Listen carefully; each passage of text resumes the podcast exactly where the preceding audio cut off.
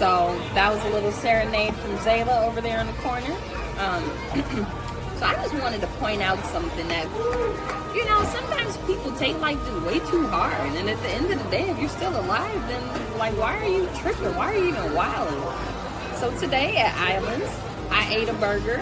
Um, I definitely ate some of the bread, and I for sure had some of the fries. It's all about choices. Am I having burgers and fries literally every day? I could, but I'm not because it's not worth it to do that. But the thing is, it's just your life is about choices anyway, and every choice you make, if you don't die afterwards, then like keep it moving.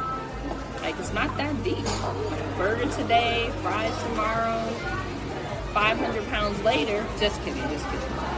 But seriously, like, it's just a choice. It's just one food choice. One burger versus a whole day, a whole week, months, and years of built up with only burgers only makes a significant difference in what's happening in your body and your life. You're definitely going to look very different. But am I still doing my thing without the being still working to drop some pounds and incorporating a workout? Yeah, one day I'm going to work out in the very, very near future.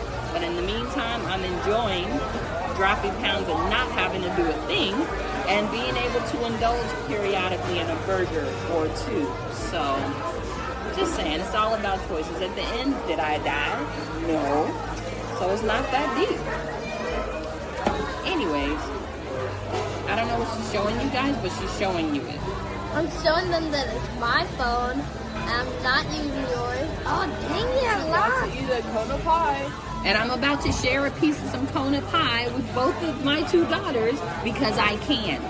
And then I also know what I got to do for tomorrow to make sure that I'm good and get back on track. So there's that part. Okay, bye.